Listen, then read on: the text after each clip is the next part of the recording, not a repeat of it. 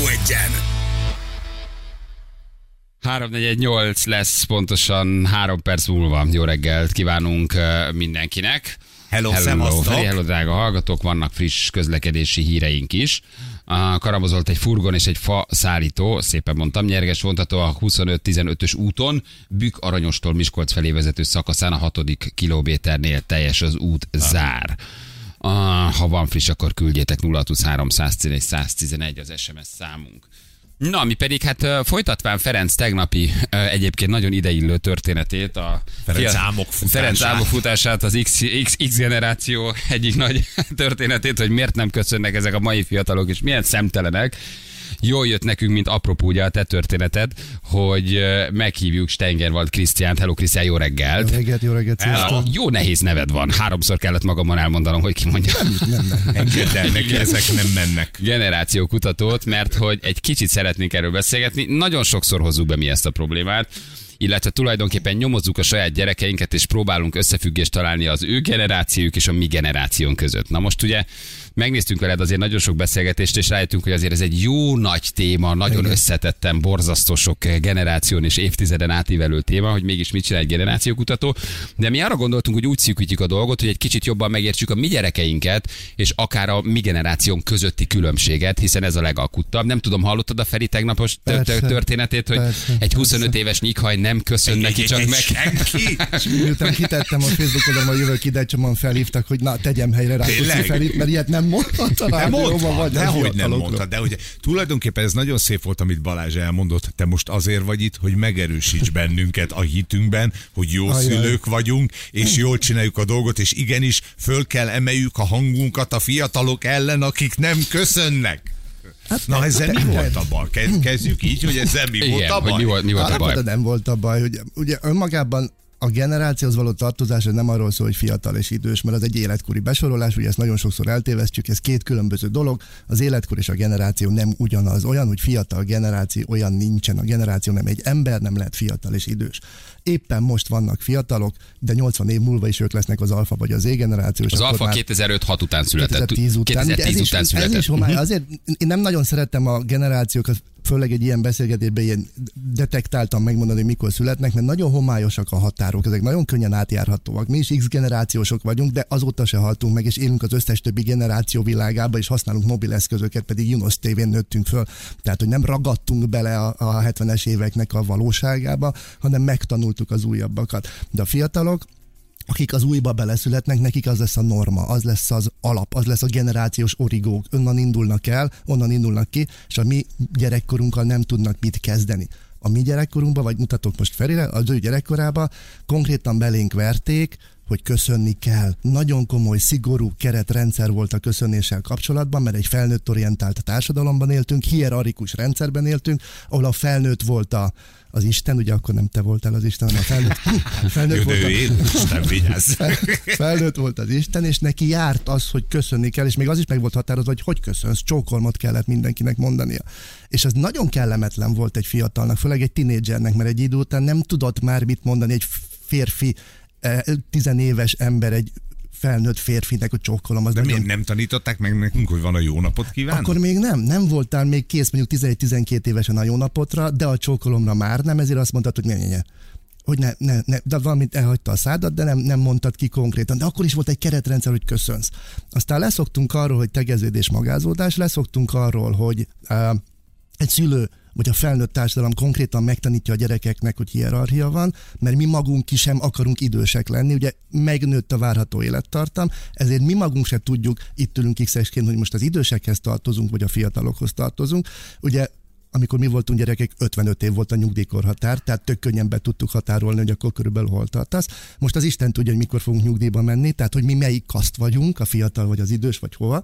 És akkor egy csomó szülő azt mondja a gyerekének, hogy, vagy nem is szülő, uh, hanem felnőtt azt mondja a gyerekeknek, hogy engem tegez. Nem agázzál, hanem tegezz engem. Lehet, hogy 30-40 év különbség van, de akkor is tegezzél, mert addig fiatalos vagyok. Elveszük a gyerekektől a kapaszkodót, és elvárjuk 3-4-5-6 éves gyerekektől, hogy maguk döntsék el, hogy melyik embernek köszönjenek jó napotot, vagy csókolmat, és melyiknek, hogy sziát. Ezt a gyerek nem tudja eldönteni. 7-8 éves korig nem alakul ki az agynak az a fajta működési módja, ahol ő döntéseket tudna hozni. Ha elveszük a kereteket, a kapaszkodót, A gyereknek a rendszer. egyetlen egy menekülési útja van, a limbikus rendszernek egyetlen egy menekülési útja van, az pedig az, hogy nem köszön. Ugye a tegnapi történet annyi volt, hogy egy 20 éves srác köszönés nélkül neked csak odalépett, és kérdezett valami tőled, hogy melyik ajtó Na, menjen de be. rá, ráadásul a kérdés is ilyen Igen, kicsi és, vagy nagy. és arról beszélgettünk, hogy amíg nekünk alap, hogy köszönünk, a mai generáció valamiért nem köszön. De hogy mi idősebbek vagy x-esek, ugye könnyen rámondjuk, hogy na, bunkó nem lett megnevelve, te meg ugye most pont azt mondod, hogy valójában nem adunk nekik már keretrendszert, és egy olyan fiatalságban nőnek föl, ahol eltűnik az a kapaszkodó, amit belénk vertek, hogy már pedig te csókolom, te jó napot, és azt tudtuk és mondtuk. Így És Viszont most te abban nőttél föl, neked ez a normális. és ez, ez a normális. Neki meg az a normális, és nem érti, hogy a Feri mi az Istenért van azon kiakadva, mert nem köszön. Nem is ismeri. Ha miért köszönne? Miért kéne köszönni? De ismer, tudja, hogy ki vagyok, jó? De ő egy 25 éves fé- férfi volt. Tehát, hogy én értem, hogy mások a normák, mert nekünk segítettek ezzel, hogy belénk verték, hogy kinek, hogy köszönsz nekik, meg nem. Ezt értem, de egy kicsit akkor a, a, a, a normátlan világ felé megyünk, érted? Ahol az, hogy az szerintem egy, no, egy, egy, egy, ilyen alapnak kéne legyen, hogy köszönök valakinek, és fölteszem az értelmes kérdést, nem azt kérdezem, hogy kicsi vagy nagy, uh-huh. mert ezt kérdezte a csávó. Uh-huh két ajtó volt, uh-huh. és nem értettem, hogy mit akar. Tehát, hogy nekem nem a jó napot kívánok uh-huh. hiányzik, nekem jó a cső, hello fater, bármi jó, érted? Csak hogy kezdjünk el egy beszélgetést. Miért ők, hogyha találkoznak a, a, a haverjaikkal, akkor nem köszönnek már? Náluk ez nincs. Másfajta üdvözlési procedúra lehet, tehát hogy ez most már nagyon személyiségfüggő, vagy, vagy ö, szegmensfüggő, hogy ki hogy köszön egymással, de egyébként a chat felületen sincsen köszönés, és ugye ők chatten kommunikálnak És nagyon sokan. Hát mivel ez egy longitudinális beszélgetés özön, nincsen eleje, nincsen vége, hol köszön, mikor köszön, csak a boomerek köszönnek egymásnak a, a chatbe, meg Hát el is el, hogy a végén, igen, tehát hogy mi, mi vagyunk egy Viber csoportban. Rákóczi Feri. Ott van, aki éjjel kettőkor ír be, mondjuk a gyerekemet, ha nézem, van, aki este nyolckor, másnap sem köszönünk. hat, nem köszönsz mindig mindenkinek, sziasztok, csak beírsz valamit. Tehát a köszönés az effektív egy érthető evolúció, hogy eltűnik mondjuk az ő életükből. Vagy máshogy jelenik meg. Máshogy nem? jelenik meg. Ezt kéne megérteni, és hogy a Feridek is azt mondanám, hogy alapvetően nem elfogadni kell, hogy nem köszön, de az, hogy ezen belülről mérgesek vagyunk, vagy utólag mérgesek vagyunk, az nem nagyon segít.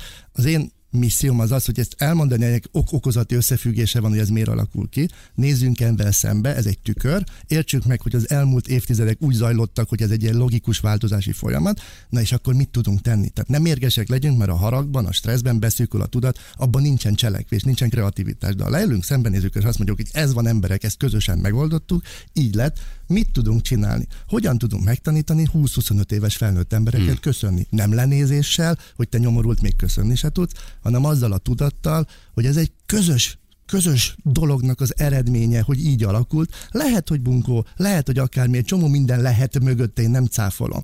De akkor is vannak olyan jellegű folyamatok, aminek az az eredménye, hogy most nagy tömegben nagyon sok mikorosztályunk belé arra panaszkodik, akár munkahelyen, akár iskolában, egyetemen, hogy nem köszönnek. Ha zavaró, akkor hogyan tudunk megtanítani 18-20-25 éves kész embereket Jó köszönésre? kérdés. Nem lenézéssel, hanem partneri viszonyrendszerrel. Mindig ilyen nagy különbség volt a generációk között, vagy azért ez egy természetes evolúció volt, de most a technika, a kulturális, a szociális közeg mássága miatt egész egyszerűen ugrásszerű a különbség. Tehát én már azt látom, hogy a saját gyerekemnek meg kell értenem az ő világát, az ő nyelvét, a szokásait, a, a, digitalizáltságát, ami nekünk nem volt, ugye? Mert hogy minden szülő mindig azt mondja, hogy mert az én időmben, az a nulla pont, az az orri, én amikor ez volt. De hogy már nem tudom neki azt mondani, hogy az én időben mi volt, mert semmi nincs az én időmből az ő idejében. Tehát, hogy a hétfői adásszünettel tényleg és a Junos TV-vel én példálózhatok, vagy Semmit hogy fogjál egy könyvet és olvassál, de hogy semmit nem ért már ebből a világból. Mindig ilyen nagy különbség volt, vagy ez most egy nagyon nehéz szülő-gyerek identitás, mert hogy borzasztó nagy lett a szakadék mondjuk a felgyorsult világ, vagy akár csak a digitalizáltság miatt, ahol már a szülőnek kell nem átadni valamit, hanem megtanulni a következő generáció viselkedését. Mert ugye ez egy érdekes evolúció, hogy mindig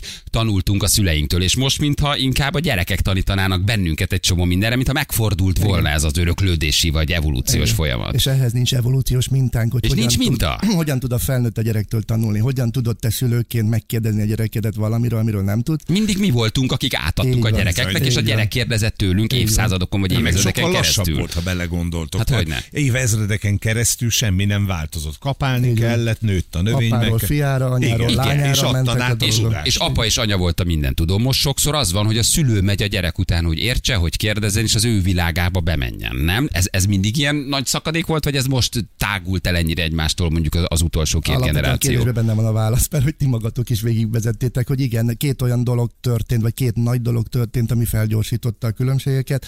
Az egyik a televízió megjelenése volt, tehát az audiovizuális kultúra bekerült a nevelésünkbe, az életünkbe, ugye ez az X generációnak a médiája, mert 60, 65-től kezdve kezdett el Magyarországon elterjedni a televízió, majd az internet megjelenése, ami egy ilyen hurikánszerűen beleavatkozott az egyet fejlődésünkbe, hiszen addig íráson, olvasáson szocializálódott az ember, onnantól kezdve pedig audiovizuális kultúrába. És azt tudjuk jól, hogy az audiovizuális gyereknevelés vagy az audiovizuális kultúra megváltoztatja az értékrendszerünket, globális kultúraváltozást élünk át, ez kihatással van az idegrendszerre és kihatással van az agyi működésünkre. De az olvasás, írás, meg az audiovizuális kultúra például agyra gyakorolt hatás, az tényleg létezik? Persze. ez tök más a kettő? Persze, persze. Hát az olvasás az egy elmélyült figyelem, a, a, a mélységi tudásnak a megalapozása, a tévé az meg egy bambulás, tehát oda semmilyen, el, semmilyen elmélyülés nem kell. Az egy másfajta agyi struktúra a tévének a figyelés, az egy rövid távú memória, maga az olvasás az egy hosszú távú memória. Ezért nem tudunk tanulni se. Vagy, igen, ez sarkos volt, látom Igen. az arcodon, visszavontam, ezért tanulunk másként. ma. Másképpen tanulunk, ugye maga a tanulási folyamatot is meg kéne változtatni, mert ugye a rövid távú memóriával, vagy az audioviz- audiovizuális gyerekkorral egy másfajta tanulást kellene az iskolákba valahogy bevinni, de hogy miért, azt még azért nagyon kevesen tudják. Hát azért ez még nincs meg, nem? Nincs. Tehát ugyanaz a frontális Nagyon. oktatás zajlik 58 éve, miközben a gyerekek már figyelemzavarosak, nem köti le őket, gyorsabban kommunikálnak, máshogy kommunikálnak, áll egy ember és Hát mondja a talanyagot. Hát ez, eszközök. 10-15 éve vannak, tehát hogy még azért nem, nem is adtunk olyan sok időt mondjuk magának az oktatáspolitikának, hogy erre rá tudjon állni, mert közben 15 év alatt letarolta az egész világot az okos eszköz. Tehát nem volt ilyen a világ történelemben, hogy bejött egy új eszköz, és az egész társadalmat teljes mértékben megváltoztatta.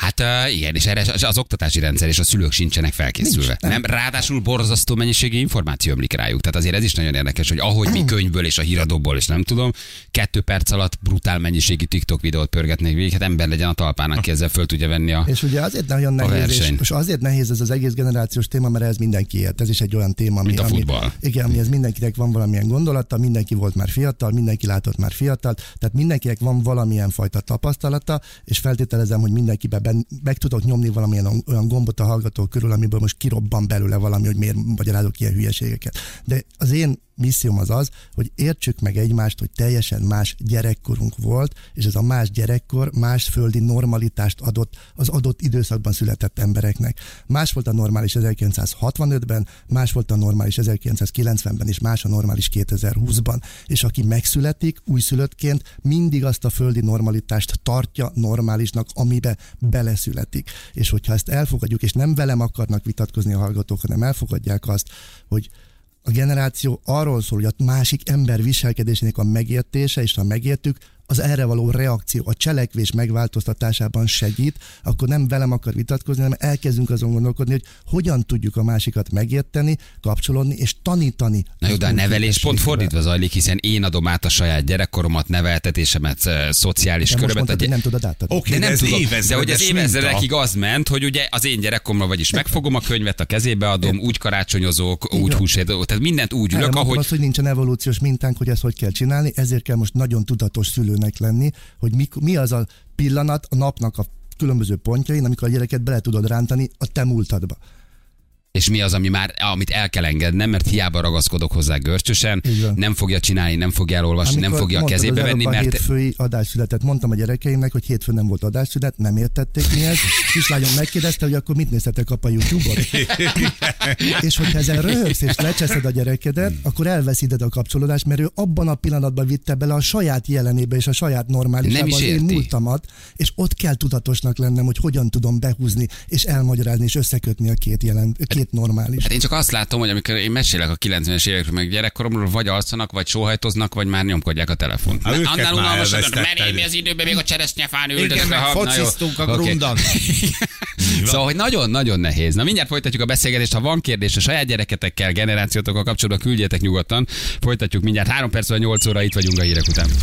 Fújtatódik az utánozhatatlan, az egyetlen, az igazi reggeli műsor, Mike. 8 óra után vagyunk, pontosan 10 perccel. Jó reggelt kívánunk mindenkinek. Hello Feri, hello Szervusztok, drága kedves hallgatók. hallgatók, én köszönöm. Igen, még, még próbálom köszönni, Stergerwald Krisztián generáció kutató a vendégünk, és hát próbáljuk itt megérteni a generációs különbségeket, illetve a saját gyerekünket, az X generációt, az alfa generációt és az Y generációt, és arról beszélgettünk, hogy a szociális közeg, a, a technikai és a kulturális szakadék miatt már egyre nagyobb a távolság, mi is sokszor azt érezzük, hogy a, a gyerekeink is köztünk, és hogy mi vagyunk azok, akik tanulunk tőlük, és másokszor ők tanítanak minket. De nézzük az általános, szerintem sokakat foglalkoztató problémákat, mi problémát, mint például a digitalizáltságot és az okos telefont. De rengeteg szülő aggódik ezen, hogy, hogy a TikTok, hogy az okos telefon, hogy, hogy mennyit van a kezébe, hogy a képernyőidő, hogy este egykor még viberezik, hogy fel lehet ezzel venni a küzdelmet? Van erre már valami kutatás, hogy ez mit változtat az ő agyukban? Vagy egyszerűen ők ehhez már annyira hozzászoktak és beleszülettek, hogy az ő agyuk már teljesen más, mint a miénk, és nem kell azért ezt túrettegni. Um, oda kell figyelni, szerintem a rettegés az nem mindig segít, de az odafigyelés az cselekvés központú, és az a lényege, hogy szülőként tudjunk tenni dolgokat. Az internet pszichológusok, mert már van ilyen szakma, hogy internet pszichológusok, azt mondják, hogy az internet nem az elmélyülést támogatja, az internet a felejtést támogatja. Tehát magyarán olyan szintű változás történik a memóriába, amire nem volt példa az elmúlt ezer évben, vagy az elmúlt néhány száz évben, mert a lineáris gondolkodásra épült mindig is a tudomány, a, a matematika, az irodalom, a művészet, stb. stb. Az internet az egy szétaprózódott gondolkodást támogatja. Hogyha valaki ebbe születik bele, ebbe a rendszerben normalizálódik, akkor számára ez a fajta gondolkodás lesz az alapvető működési mód ebben a szülő tud segíteni. Az élet első három éve, ez a bűvös első ezer nap az, ami meghatározza a működési alapjainkat, mert ma már tudjuk azt, hogy a felnőtti létünk 80%-a az élet első három évében alapozódik meg. Tehát az, hogy te felnőttként hogyan viselkezel, milyen attitűdöd lesz, milyen értékrendszered lesz, az az élet első három évében határozódik meg. Hogyha az én életem első három éve a 70-es években egy lelassult, mélységi, mindenre várakozó jellegű élet volt, akkor a mai napig azt gondolom, az életnek az a normális oldala, hogy egy ilyen lassú, elmélyült, beszélgetős jellegű történet legyen. Ha valaki egy olyan világra születik, ahol az élet első három éve hiperszenzitív, hipergyors, mindenhonnan impulzusok jönnek, akkor az ő agya, az ő idegrendszere ehhez normalizálódik ezt fogja próbálni valahogyan kezelni, de még nincs kész az idegrendszer, még nincs felkészítve arra, hogy hogyan lehet egyáltalán ezt a rengeteg impulzust kezelni, és nyilván ez egy atipikus magatartási formát hoz nagyon sokszor maga után. Tehát a gyerekeknek van egyfajta ö, alapvető ösztönös biológiai késztetése, de erre nem kap válaszreakciót ebben a hiperszenzitív világban, erre az ő válasza egy atipikus magatartásforma, máshogy próbálja felkelteni a figyelmét a környezetnek, és ennek lehetnek olyan következményei, mint például az ADHD, vagy mint például olyan fajta uh, mentális zavarok, amiket még sok esetben nem is tudunk. Tehát a figyelemzavar, vagy a sok türelmetlen Például. gyerek, vagy a koncentrációs nehézséggel küzdő iskolás gyerek, az többek között azért lehet, mert a digitalizált világ agyon nyomja őket, és másfajta struktúrák alakulnak máshogy ki az olyan agyban. content uh, áramlat olyan Van content rajtuk. Mhm. özön van a világban, ami egyszerűen eléri az egy-két éves gyerekeket. Tehát, hogy nagyon sok esetben lehet kapni olyan babakocsit, például Ne bababoltba, is mondd, ezt ahol van, behoztam. Igen, van lehajtható. tartó. Ugyanez, a, a, a, a vacsoráknál oda teszik a gyerek elé Igen. a telefon. Igen. És ugye két éves korig az ember agya nem képes felfogni azt, amit a monitoron lát, viszont ha lehajtod, oda teszed elé, akkor az orientációs reflexe miatt oda kapja a fejét, és elkezdi azt nézni. Egy egy-két éves gyerek ösztönös biológiai késztetése az, hogy hallgassa például a szülőknek a beszélgetését. De ha megy a tévén, nem beszélgetnek a szülők sem. Hogyha nincs beszélgetés otthon, hanem tévét nézünk, ez a beszédkészségnek a megalapozását károsítja, ergo 10-12 év múlva az iskolában nem lesz olyan beszédkészsége a gyerekeknek, mint ami régebben Hm. volt. Tehát ezek következmények. Nem jó és rossz dologról beszélünk. Nem arról beszélünk, hogy fogadjuk el, hogy ez a normális. Tudom, hogy egy csomó embernek nyomkodom a gombjait. Nem arról van szó, hogy ezt el kell fogadni, hanem annak a ténynek a közlése, hogy egy olyan világban élünk, ami nagyon-nagyon megváltozott, nagyon más gyerekkort adtunk a gyerekeinknek, nem jó, nem rossz, hanem más. És hogyha ezt el tudjuk figyelni, legalább egy hallgató el tudja fogadni, hogy másképpen reagál a saját gyerekének a viselkedésére, akkor nekem Már volt- nyert ügyünk van. Igen. Itt a szemkontaktussal mondtál egy nagyon érdekes dolgot. Ugye ez az alfa generációra igaz, ami azt jelenti, hogy 2000, ezt még tanulom, 8-10. mondjuk 8-10 után születettek, és hogyha az anya uh, szoptat, ugye itt a hírek alatt erről beszélgettünk, szoptatás közben ő a saját telefonját, Viber csoportját, hírfolyamát, uh, Facebook Messengerét bámulja, akkor a gyerek nem tanulja meg magát a szemkontaktust, ami oda vezet, hogy 10 év múlva ne csodálkozunk azon, hogy egy alfa generációs például nem néz a szemünkbe. Ez egy Igen. döbbenetes Igen, ugye mindennek, tanulmány vagy igazság. mindennek következménye van. A, a, és Ugye ilyenkor egy csomóan pálcát törnek a most anyukák fölött, hogy miért csetelnek szoptatás közben. Ugye amikor én voltam gyerek, az én anyám nem csetelt szoptatás közben, egy szuper anya volt az én anyám, igaz, hogy 76-ban nem volt még ö, semmi, amin csetelni lehetett volna, de hogy most, most van. Akkoriban azt mondták, hogy három óránként tetessél, most meg igény szerinti etetés van. Tehát vannak olyan édesanyák most, akik a nap 24 órájából 16 órát otthon ülnek, és lóg a mellükön egy gyerek. Hát beleőrül, hogyha nem csinál valamit, és előveszi a telefont, és egy picit csetel. Ugye a kapitány Fővény Máté függőségkutató azt mondja, hogy ilyen élethelyzetben napi három óra a social média kapcsolat még segíthet is a mentális egészségen. Igen. Tehát ő tulajdonképpen Jót próbál csinál, próbál nem túlélni. jót csinál, Igen, csak próbál túlélni a saját eszközeivel. Próbálkozik. Ugye mi vagyunk az első digitális szülők. Hát hogy kell azt csinálni? Nincsen erre minta. De a mi gyerekeink az első digitális gyerekek. Hogy kell csinálni? Nekik kell kitalálni. A te gyerekeidnek kell kitalálni azt, hogy hogy a digitális gyerekkor az mit jelent, az hogy kell csinálni, nem tudsz segíteni benne, mert nem volt ilyen. És szülőként ott vagy, home office van, azon dolgozol, az egész életünk a mobiltelefonunkban van benne, de az élet első három évében, hogyha a gyerek azt látja, hogy drasztikusan lecsökken a szemkontaktus anya és gyermeke, apa és gyermeke, testvér és újszülött között, akkor számára a szemkontaktus teljesen más földi valóságot fog jelenteni, Wow. mint nekünk, akik a 20. században születtünk. Ennek 10-12 év múlva a következménye, hogy bemegy az iskolába, a tanítónő azt mondja, hogy nézzetek a szemembe, ha velem beszéltek, és ott ülnek, hogy Nem érti, hogy Nem érti. minek Miért kéne a De érdekes. nézni. Tehát úgy szocializálod, hogy nem volt szemkontaktus, Kevesebb, meg, vagy kevesebb, kimutathatóan, a vagyis nem alap, hogy kevesebb. akár egy bemutatkozásnál, egy kapcsolat felvételni, amit van. belénk vertek, hogy megfogra között, megszorított szemébe nézel, ő nem És azért nem csinálja, mert nevetett, nevelette, hanem nem tanulta amikor, meg. Amikor kimész az utcára és nem köszön szemben a fiatal, benned fölrobban, hogy ez a izé nem képes köszönni. Vagy miért nem néz a szemembe? Igen, és közben nem tudjuk, hogy valójában az élet első három évében olyan a más szociális kapcsolódási mintákat kapott, amitől nem is tud, nem képes, nem kapta meg azt a tanult Azt a képességet, mindenségét neki. amitől ezeket meg tudná Hát csinálni. te Hát nagyon ezek nagy- elfogadó férfi vagy. De nem, de nem alapdolgok. De Tehát, hogyha nem tudja és nem tanulta, miért várjuk el? Érted? Tehát, hogy miért várjuk el? Én tökre értem. Igen, hogy... akkor, akkor, akkor ne ráharagudjak, hanem az anyjára vagy az apjára. Rá se dolog- tudsz. Nem de tudsz túlél. Oké, oké. Ö, Megértő leszek, akkor most én is ezekben Ne legyél, húzd föl magad de figyeljetek, tehát, hogy mind azt mondtad el az elmúlt egy órában, hogy bármi, ami történt, és a digitális világ felé vitt bennünket, egy csomó hasznot hozott, de alapjaiban a személyiség fejlődésében, a különböző figyelemzavarok kialakulásában ez nem jó. Ugye ebben Igen. egyet értünk? Igen. Akkor a rendszer se jó, akkor ennek én nem örülhetek, hogy ez a digitális rendszer van, tehát kéne Ebben tenni- igazad van. Ugye Igen. kéne Ebben igazad van, valami. de cselekvés csak akkor van, hogyha elfogadjuk, és nem haragszunk a haragvásban. Nincsen cselekvés, abban hibáztatás van, meg hiba keresés van. Ennek ellenére mindenki használja. Hát itt is nézzetek meg, Hát körül az egész szoba digitális, Oké. Brutál, minden. brutál. Tehát nem tudsz ma azt Igen. mondani, hogy akkor jó, kapcsoljuk ki. Nem szerintem rengeteg nem szülő- olyan, mint a cigi, hogy leteszed a mobiltelefon. Nem Az se olyan segít. Rengeteg szülő szenved szerintem, hogy olvasson a gyerek, vagy ne olvasson. Szerencsés, ahol olvassa és falja a könyveket, de azt hiszem, hogy a telefonnak, a tabletnek borzasztó nagy hatása volt abban, hogy a gyerek ugye nem tud elmélyülten olvasni, nem az ő hibája. Küzdjön a szülő 15-16 évesen, engedje el, és mondja azt, hogy nem veszi a kezét a könyvbe, már máshonnan szerzi a tudást. Mit tehet egy szülő tényleg, aki mondjuk egy ilyen olvasási dilemmában van, és mondjuk jó esetben látja apát vasárnap este délután könyvvel a kezében. harcoljon, tartson ki, erőltesse a könyvet. Mi a jó megoldás egy agyon digitalizált gyereknél? Menjek én a könyvvel, hogy na már pedig a pál utcai fiúkat, már pedig tessék gyerekek, megőrül az uralomtól az egri csillagok 20. oldalán, nem történik benne semmi, és a hidegrázzal olvasni kell. A, ugye azt mondják a jövőkutatók, hogy a jövő elitje az, akinek lesz otthon könyvespolca.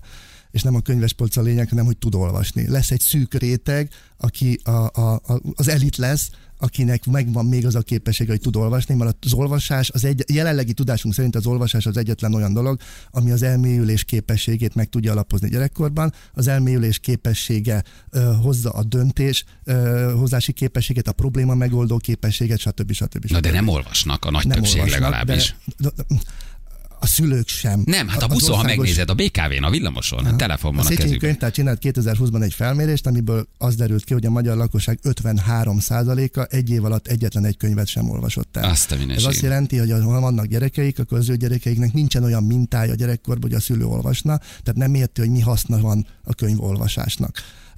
Miközben tudjuk jól, hogy a könyvolvasás egy olyan agyi tevékenységet végez, ami semmi más jelen pillanatban nem tud olyan szinten végezni az agyban, az elmélyülés, a, a belefeledkezés, az önismeret, mindennek az, az elcsendesülés, mindennek az a fajta megalapozása, ami a gyerekkori ö, olvasás, tehát amikor a szülő olvas a szájával, amikor már hangos könyvet hallgat a gyerek, már másfajta szinaptikus kapcsolatok alakulnak ki, mert ott nem tud kérdezni, nem tud beleszólni, nem tudja úgy vezetni a meseolvasást. Amikor tévében nézi a mesét, már végképp teljesen más Persze. jellegű Na de magamon is észrevettem, hogy nehezebben olvasom. Persze. Tehát a telefon és az Sokkal állandó dopamin és adrenalin függőségem, az ugye az, hogy egy, két oldal, egy kis telefon, öt oldal, megint egy pici telefon. Tehát, hogy nehezebben mély én, aki olvasáson nőttem föl, és brutásokat olvastam. Hát Szülőként könyv- is nehezebb. Nagyon sok könyv jelenik meg, ugye agykutatók, neves agykutatók mondják azt, hogy ők sem képesek már elolvasni azokat a könyveket, amiket régen elolvastak, mert annyira hozzászokott az agyunk ez az internetes olvasáshoz, az internetes kereséshez, hogy megváltozik az idegrendszerünk, és megváltozik ez a fajta történetünk. Online olvasni teljesen mást jelent, és teljesen más idegrendszeri dolgokat alakít ki, mint könyvből olvasni. Azt mondják, hogy ha szórakozni akarsz, kikapcsolódni akarsz, akkor könyv alapon olvassál, hogyha információt keresél, akkor digitálisan olvassál.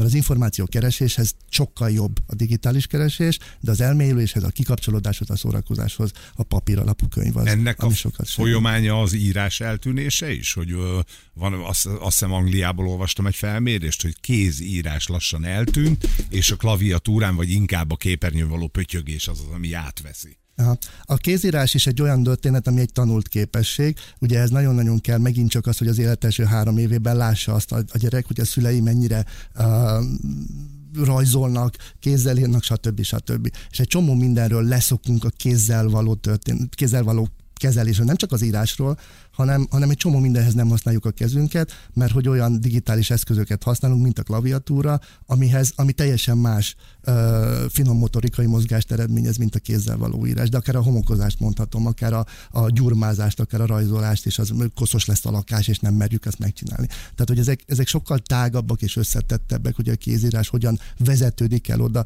hogy a, a, a mai gyerekeknek a kézírás teljesen más jelent, de most ha belegondoltok, hogy ti milyen gyakran írtok kézzel, Ja, hát Egy görcsbe áll a kezem, ha postán, igen. postán ki kell töltenem egy csekket még véletlenül. Nem tudom leírni, már lassan nevem azon vagyok, hogy tényleg. Tehát, hogy postán- magnézium. Én, jár, nekem van egy lelkes postára régi, régi generáció, én a postát nem adom. A postához nem nyúlhatok. órákat tud állni a Imádom, semmi. imádom, nagyon Én már szeretem. digitálisan alig befizettem, ő még Képzeld, van egy ilyen fétisem, hogy én még van egy-két csekk, amit, amit postán adok fel, imág vagyok őrült. Utolsó Bemegyek, és a postaszagot érzem, amikor anyám lábánál álltam. a kaszásgyűlői postánál. Mit csináljon akkor? Mi lenne a legfontosabb három tanács? Tudom, kicsit lehet általános, de mégis, hogy van egy 13-15-17 éves kamasz gyerekem, mondjuk már alfa, vagy éppen az utolsó még az alfa előtt, hogy, hogy, hogy, hogy én el kell fogadnom, hogy nekem kell belemennem a világba, türelmesebbnek kell lennem, jobban tolerálni, többet beszélgetni, telefont kitiltani. Mi az a vékony mesdje, ahogy a szülő el tud most jutni egy agyon digitalizált 13-tól 18 éves korig terjedő kamasz gyerekhez, aki egy más világban, egy internetes világban, más szociális hálóval, máshogy beszélgetve, máshogy kommunikálva zárja ki a szülőt egyre jobban a saját életéből. Ugye Gyurkó Szilvi gyerekjogi aktivista mondta hogy nem úgy alakul ki, hogy egyszer csak egy 14 éves gyereknek unalomozó eszközévé válik a mobiltelefonja, hanem ez egy hosszú távú folyamat, ez a szülés pillanatától kezdve kialakuló folyamat. Tehát az, hogyha a gyerek nagyon digitálisan függő, egy tinédzser, az nem azért van, mert tinédzser, hanem azért, mert egy ilyen gyerekkora volt, és ehhez hozzászokott ez a fajta működéshez. Az, hogyha ellene harcolsz, azt támadásnak fogja ő érzékelni, tehát azt mondja hogy neki, hogy na, ne ezeket a hülye influencereket nézd, mert ők a segükből élnek, miért nem csinálsz valami hasznos Igen, dolgot. de az ember ezt mondja. Sokszor ezek az ilyen tartalmak, TikTokon erre megy el az életed. ezt a baromságot. Miközben a gyerek megtanult angolul nálunk, tehát Na, konkrétan, és ilyenből konkrétan tanulnak meg. Tehát a, félelmetes, a hogy magyar hogy beszél. tínédzsereknek a 12%-a például amerikai influencereknek a számunkra hülyeségéből tanultak meg középfokon Többen, angolul. egyébként tényleg egy komplet generáció TikTokról megtanult angolul. Semmire! és semmi haszna nincsen, és ahelyett, hogy latinul tanulna matekot, annak legalább lenne valami haszna. De hogyha ha, ha el, valahol, és én sem vagyok ennyire elfogadott, tehát én is szoktam üvölteni a gyerekeimmel, és nem, nem, nem annyira könnyű, csak néha bele tudok csúszni egy tudatos szülői állapotba. És hogyha a gyerek mondjuk játszik valamilyen számítógépes játékot, akkor nem biztos, hogy az a jó megoldás, hogy azt mondod, hogy hagyjál be és menjen ki a grundra focizni, mert se grund nincsen, se focizó társak, hanem mondjuk leülsz vele játszani egy fél órát, hagyod, hogy kiröhögjön, mondod, hogy tanítson meg különböző dolgokra, játszatok, majd fél óra után azt mondod neki, hogy figyelj, én most játszottam fél óráig a te játékoddal, most hadd mutassam meg neked, hogy mi volt az én gyerekkoromban egy játék, és játszál vele. Gyerek focizni. És akkor nézd rám hülye, hogy aha, mit csinál, hogy... De egy individuum, tinédzserkorban már egy individuum, vagy jön, vagy nem de megadtad annak a lehetőségét, hogy dönthessen. Amikor azt mondod, hogy ezt hagyd abba, megtámadod, és az agy támadásnak veszi, és nem fog partnerként kezelni, és nem fog tudni kapcsolódni hozzá. De te leülsz és játszol vele, és utána felajánlasz egy másik opciót, akkor megadtad legalább annak a lehetőségét, hogy válasszon. Tehát nem biztos, hogy el fog jönni veled de legalább elindul egy ilyen partneri kapcsolat. Erről mi nagyon sokat beszéltünk a szülő-gyerek partnerségi viszonyról. Hogy Igen, az akarok elmúlt... is kérdezni valami. Na, csak akkor fölvezettem, parancsolj kérlek. nem, nem, nem, nem mondja nyugodtan. Úgy, ugye ez is évezredeken keresztül nem létezett. Mhm. Az apa-fiú kapcsolat az nem ilyen Igen, volt most. Ez jó, hogy, hogy ha valaki eljutott erre a tudatos szülőállapothoz, ez egy jó dolog? Szerintem jó. Az, hogy az apa bekerül a család érzelmi kapcsolódásába, az egy nagyon jó dolog. Nem hiába halunk meg mielőbb 6-8 évvel korábban, mint a nők. Tehát, hogy azért mi nem nagyon Köszönöm. tudjuk kezel. De tényleg így van. Hát most Miért halunk? Mi, mi az nem kezeljük az emocionális dolgainkat. A férfiak megtagadták az elmúlt évezredekben azt, hogy nekik vannak belső fájdalmaik, ittak egy jót, meg háborúztak, meg akármi, de az nem vezetett ahhoz, hogy, hogy feldolgozunk ezeket a dolgainkat. És most a férfi társadalom 20-25 éve kap olyan eszközrendszereket, hogy lehet másképpen is kezelni a férfi létedet, vagy a férfi és az apai szerepeidbe bevihetsz olyan dolgokat, amiket mondjuk a mi apáink vagy a nagyapáink nem tudtak Szabad bevenni. sírni. Például szabad sírni, szabad beszélgetni, haza lehet menni, nem csak fürdető apa lehetsz, hanem, hanem lehetnek saját rítusaid, saját kapcsolódásaid a gyerekekkel. Szerintem ez fantasztikusan jó dolog, de megint mi vagyunk az elsők, akiknek ezt meg kell tanulni. Hát jó, hogy tele van hibával. Hát hogy a jó Istenbe kell ezt csinálni? Hát nem tudok visszanyúlni az az eszközökre. Még csak azt sem látom, hogy az én apám igen, ilyen hát volt egy poroszos hierarchikus apa volt, én megpróbálok nem poroszos hierarchikus lenni. Nekem 14 éves a gyerekem, kopogjak az ajtaján? Ez egy, téma, ez egy dilemma volt kettőnk között, és lelettem szúrva, hogy én nem kopog, és szájtátva néztem, hogy a saját házamban, a saját lakásomban, a mahagóni fenyő ajtón érted Kaliforniából. Tudod te, hogy az mibe Tudod kerül? hogy egy, egy, egy, kopogás rajta milyen nyomot, hogy nem, leszúrtak, hogy nem kopog, és szálltott, szájtát, hogy ez, hogy úristen, én így lépem át a gyerekem határait, egy 14 évesen nem kopog. Kicsit nem más generáció, nem generációs, ez tinédzseri. Ez intelligencia Tifa vagy Balázs. Kopogsz, kopogjak, mondtad, hogy van három gyereket, kopogsz az ajtón, kellene tiné, nem, még nem tinédzserek még nem tinédzserek. csak kettő van. Picik vagyok, én még nem kopogok, mert nyitva is van még náluk az ajtó. De tinédzser korban egész egyszerűen a kortársak felé nyitnak, és elkezdenek leválni a szülőtől. Tehát ez nem generációs. Ez, ez, ez a ez saját egy... identitás kialakítása a szülővel szemben, tehát most eddig megkapta azt az identitást tőled, meg az anyától, ami a tiétek, és most elindul abba az időbe, abba az, az, az irányba, ahol a sajátját próbálja meg megtalálni ez egy befelé forduló, a kortársak felé forduló, önmagamnak a megtalálásának a rettenetesen nehéz időszaka, fölborul az agyban a szürke és a fehér állomány, tehát ez egy nagyon fájdalmas biológiai folyamat. Tehát ez egy konkrét biológiai folyamat, van, ami a az agyában történik. Igen, az, az, az, az, az, az a legnagyobb mérhetetlen, a leválás, a szülőről való leválásnak a, a, a hosszadalmas procedúrája, és abba az, hogy az intimitás, saját intimitásomat megtaláljon a saját terembe, abba egy teljesen logikus elvárás, hogy a szülő az köpogjon. Ugyan azt hát mondja, mint én, csak ő szépen. Jó? Igen.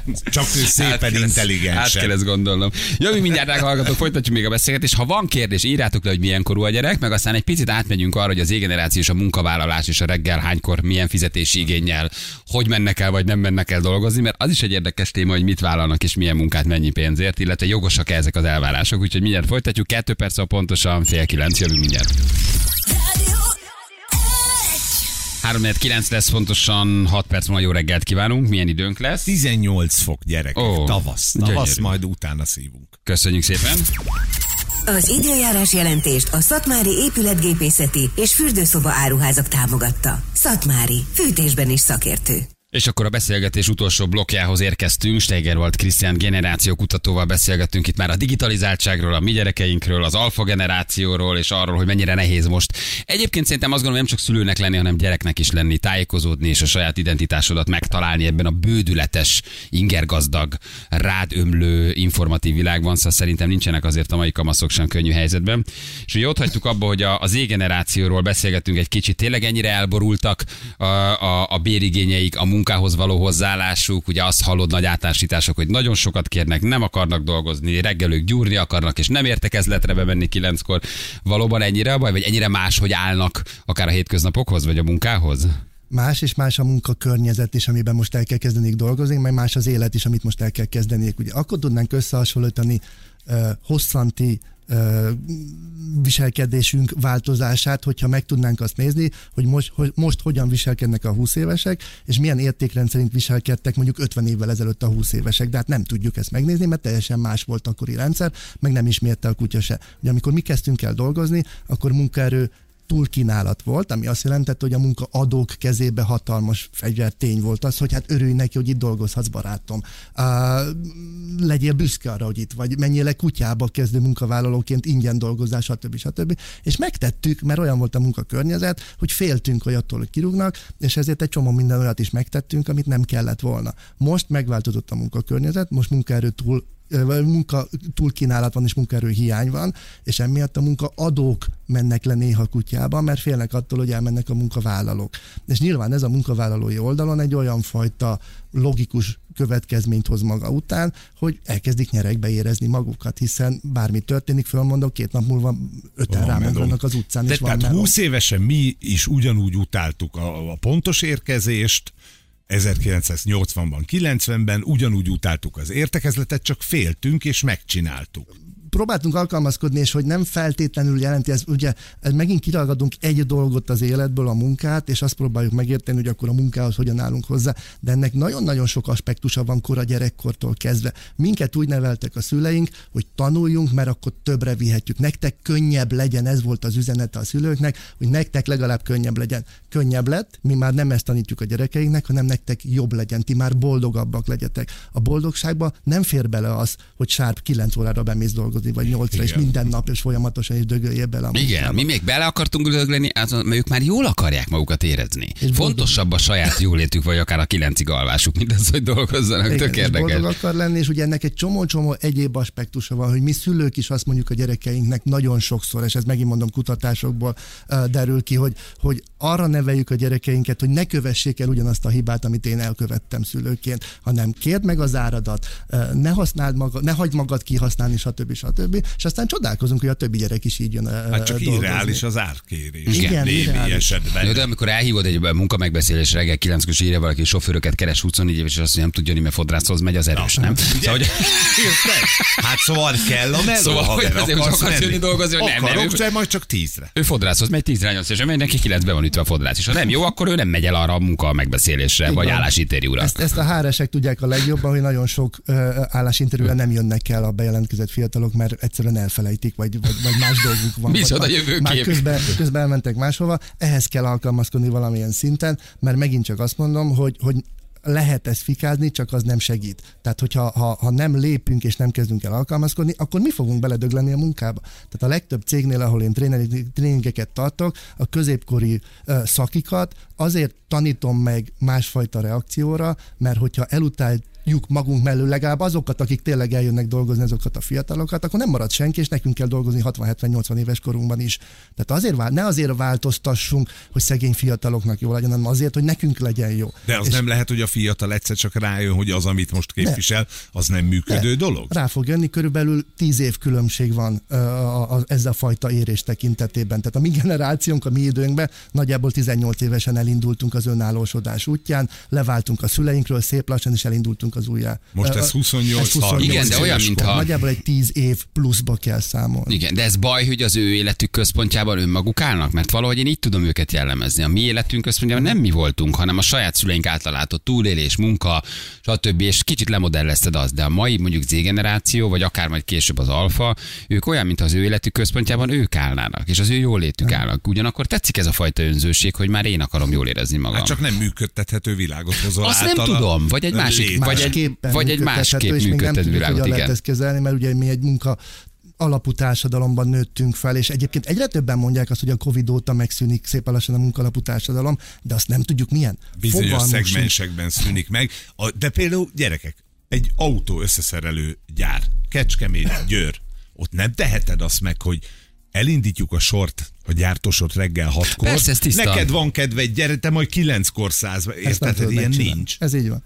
Ez így van. Ezért kell nagyon sok esetben a, a cégeknek is ö, ö, olyan stratégiát csinálni, amiből el tudják dönteni egyáltalán bizonyos pozíciókra kik tudnak felvenni. Ugye ez volt az elmúlt 40-50 évnek a trendje, hogy ha valaki kiesett, akkor mindig fiatal munkavállalót vettünk fel, mert az olcsó. Ez kezd megszűnni. Ma már egy 40-45 éves munkavállaló is számíthat fiatalnak, mert hogy jelenleg 65 év a nyugdíjkorhatár, tehát hogy még 20 év van a nyugdíj, de valójában a 45 évesek nem fognak 65 évesen nyugdíjba menni nagy valószínűséggel. Tehát, hogy és a 45 évesek értik ezt a fajta munkakörnyezetet, értik ezt a szervezeti kultúrát, értik azt, hogy ezt hogyan lehet működtetni, hogy vannak bizonyos ágazatok, vannak bizonyos szakmák, amihez nem fogunk tudni fölvenni fiatalokat. És nem kell erőltetni, mert hogy nekünk fog ez fájni, és nekünk fog ez, ez nagyon nehezen menni. jönnek a filippinok. Ugye ez a, ez És a, jönnek is és egyébként. jönnek. tehát jönnek is a feladatorientáltságunk, vagy az ő élményorientáltságuk, ez a különbség. Én látom az Amit Balázs élményorientáltságot. kérdeztél, ugye az, azt mondjuk generáció elméletileg, hogy 1980-hoz kötjük szimbolikusan azt, hogy addig közösségorientált volt a világ, és 1980-tól én központú a világ. Ennek a szimbóluma a Walkman, amit 79-ben találtak ki, és 80-tól kezdtek el forgalmazni. Az már az énről szól, az már nem a közös Hogy zenehallgatás. Igen, hogy azt van, már ez a csak én szimbólum, hallom. A másik szimbólum a selfie, hogy magadat fotózod régen, meg a többieket fotóztuk, és egy ember nem volt rajta a fotón, aki a fotót csinálta. Tehát, hogy nagyon-nagyon sok szimbóluma van ennek. Mi egy olyan világban nőttünk fel, ami közösségorientált volt, és most szokunk bele az én központúba, de az alfa és az ének szinte nincs olyan földi tapasztalata, ami nem én központú lenne. Tehát az alfa és a Z az azt jelenti, hogy a- a Z az ugye a két, a két 1995 ut- 95 után születtetek, még nincs a olyan. szülőtől nem kapott, vagy az iskolában nem kapott olyan jellegű tapasztalatot, hogy mit jelent az, hogy közösségorientáltság, akkor neki nincsenek ilyen tapasztalatai. Most gondolod, de nagyon sok sport szövetséggel dolgozunk, hogy hogyan tudsz versenysportot építeni én, csapat- énekből, én központú egy világban. Csapatsport Igen. egókból. Hát vagy- lehet, csak más módszerekkel lehet. Igen, vagy a, vagy a kutatás, ami arról szól, hogy egy átlagos családban a napi beszélgetések percét, ha megnézed, Igen. hogy lesz ebből közösségformálás, amikor azt nem is tudom hány percre jön ki? Hét perc. Tehát egy napi család átlagos életében naponta nagyjából 7 perc a közös csatlakozás. Az azt jelenti, hogy a család négy tagja, két gyereke, két földe 7 percet beszélget Igen. délutántól estig a lefekvésig. Igen, 7 igen, perc. Átlagosan. És az is Jézus. miről, hogy megírtad el a leckét. Jézus Abban Mária. nagyon sok minden benne. benne, benne És ez azért, mert hogy elvonulok telefonnal, a szülő és a gyerek is a szobájába, mindenki eh, szeparáltan valamit csinál a saját terében, de hogy nincs csatlakozás, azért ez a 7 perc, ez dermesztő. Ze- szeparáltak is vagyunk, meg nagyon-nagyon le vagyunk terhelve. Információval is le vagyunk terhelve, munkával is le vagyunk terhelve, tehát sokkal több terhelés alatt áll egy 21. századi ember, mint mondjuk a 70-es, 80-as években a szüleink, vagy mi magunk gyerekként is. Ugye most volt egy cikk pár nappal ezelőtt, hogy 34 gigabájtnyi, naponta 34 gigabájtnyi információ terheli egy átlagos 21. századi embernek az agyát. Ez nagyjából 100 ezer szó naponta, ez körülbelül annyi, mint a Tolkiennek a, a, a hobbitját elolvasnád minden áldott nap. Hát hogyan lehet ezt kezelni, hogyan lehet ezt idegrendszerileg feldolgozni, és még utána jutni oda, hogy a családon belül tudjál tudatosan kapcsolódni. Oké, okay, de nagyon hát ebben mi, van, mi voltunk a választók, akik azt mondták, hogy a három óra képernyő idő, mint a családdal egy óra beszélgetés, ugye? Igen, de ez könnyű mondani, hogy mi voltunk, mert hogy ez, ez, ez, ez szépen lassan került bele az életünkbe, és ezért nagyon-nagyon sokat segített. Tehát, hogy nem azért kezdtük el használni az eszközöket, mert hogy valaki ránk kényszerítette, hanem tényleg van benne egy csomó könnyítés és csomó minden, és emiatt belecsúszunk a digitális cumiba. És ugye ez az a pillanat, amikor megint el kell mondani, hogy nem jó vagy rossz, hanem hogyha belecsúszol a digitális cumiba, tehát hogy a gyerekeidet úgy neveled föl, hogy a, a mancsőrjárat megy egész nap folyamatosan, és akkor legalább el tudod végezni a dolgodat, tudsz porszívozni, tudsz vacsorát főzni, tudsz takarítani, stb. stb. Ez egyrésztről jó, mert el tudod végezni a feladatokat, másrészt viszont nem jó, mert a gyerek arra agya hozzászódik az audiovizuális tartalomhoz, az audiovizuális információ beszerzéshez, elmegy az iskolába, aztán kap egy plecsnit, hogy diszlexiás vagy diszgráfiás, mert hogy nem volt ilyenfajta kapcsolódás. Hmm. Tehát nem a jó vagy a rossz, hanem a következményeknek a megértése, hogy azért kell tudatos szülőnek lenni, hogy értsük, hogy amit csinálunk, hogy kitesszük az asztalra ebéd közben a mobiltelefont, az mit jelent, hogyha a gyerek bölcsödei ballagásánál nem a gyerek szemében nézel, hanem mobillal veszed fel a ballagást. Ezeknek mind-mind-mind következménye van, és hogy ezek a következmények tinédzserkorban erősödnek föl és jönnek előtérbe, hiszen ott keresi a saját identitását, figyelni oda, hogy mit csinálunk, és megérteni a másiknak a reakcióját és a másiknak a viselkedését. Én nem arra akarom rávenni most az embereket. Ma mindenki menjen haza, tépje ki a gyerek kezébe a telefon, és azt mondja, hogy kötelező három órás beszélgetés a vacsora alatt. És a szememben nézel végig, kisköcsönök. Igen. Hanem a minta, hogy mi mit csinálunk szülőként, mert 12 éves korig a gyerek, a gyerek a szülőnek a mintázatát nézi, és ezt a mintázatot próbálja lemásolni. Bármit mondasz a száddal, úgyis azt néz, hogy te mit csinálsz. Hogyha megosztottad az egy két éves korban mesztelen fotóit a gyereknek a Facebookon, ahogy szaladgál a Balatonparton, akkor 14 évesen nagyon-nagyon nehezen fogod rávenni a gyereket, hogy ne osszon meg magáról képeket az Instagramon mesztelenül, hiszen azt a mintát látta, a hogy a szülő megosztó. Wow, de durva, igen. És akkor mi, mi, milyen egyszerű tippek vannak ezzel zárjuk a beszélgetést, hogy kijelölök otthon telefonmentes övezetet, hogy a vacsorát kikiáltom mondjuk, hogy még csak az asztalon sincs ki, hogy, hogy fél órára össze boronálom úgy a családot, hogy mindenki leteszi a telefonját, van egy kamasz gyerekem, kihívom a szobájából, és azt mondom, hogy oké, okay, akkor mondjuk egy vacsora, vagy egy reggeli, vagy egy hétvégi ebéd, ahol a telefonon, ahol az asztalon sincs telefon. Szépen lassan visszamegyünk a gyerek életébe úgy, hogy hozzászoktatjuk mondjuk akár egy hétköznapon napi vacsorához, ahol, ahova nem teszek ki telefont? Hát milyen támpontokat tudunk adni a szülőknek, akik mondjuk ezzel küzdenek? Szerintem a következetesség, amin rettenetesen nehezen tudunk manapság betartani. Volt egy kutatásunk, és azt mondták a fiatalok, hogy egy szabály volt otthon, ami, ami nagy többségében mindenkinek megvolt, ez az, hogy az ebédlő asztalon nem lehet telefon. Tehát kaja közben nem tehetünk ki telefon. Ez szinte a, a tinédzsereknek a döntő többség elmondta, hogy szabály volt, de hogy az első, aki ezt keresztül húzta, az a saját szülője volt. Tehát, hogy ez is egy megtanult dolog, hogy egy szabály van, de azt se tartják be a szüleim, tehát akkor nekem milyen szabályokat kell betartani. Főleg tinédzserként, ahol mi az egész a lázadásról szól, meg a tombolásról szól, és látom, hogy ő se tartja be a nagy öreg, hát akkor most miről beszél. Tehát, hogy kicsi hmm. gyerekkorban a következetesség, hogyha azt mondjuk, hogy digitális szünet van otthon, akkor az nem csak a gyerekről szól, hanem rólam is. Tehát én csinálok olyanokat, hogy este hatkor kikapcsolom a telefonomat, és fennhangon azt mondom a gyerekeimnek, hogy apa már befejezte, vége. Ma már nincs digitális eszköz és ezzel, és ezzel jelzett, meg... hogy apa elérhető, apa van, apa csatlakozik, Nem és megtanítod, azt. hogy ő is majd egyszer letegye. Így van, és azt is megtanítod, hogy az online térnek van eleje és vége. Mert ha soha nem teszed le, az alfa generáció tagjai nem fogják tudni megtanulni, az internetnek van eleje és vége mi meg tudjuk tanulni, mert tisztán offline világban születtünk. Mi vagyunk az átmenet. Igen. Mi vagyunk az átmenet. Igen. És hogyha szülőként ezt az élet első hat évében nem tanítod meg a gyereknek, az alfásoknak nem lesz olyan tanulás, nem lesz olyan képesség, hogy megértse, hogy van eleje és vége az online világ. Hát én látom néhány chat csoportot, éjjel egy-kettőkor, fél kettőkor ilyen tábori csoportok, meg nem tudom, egy-két sulis csoport, nem osztálytársak, de hogy látod, más osztályból vannak ilyen csoportok, hogy fél kettőkor a gyerek beír a Viber csoportba.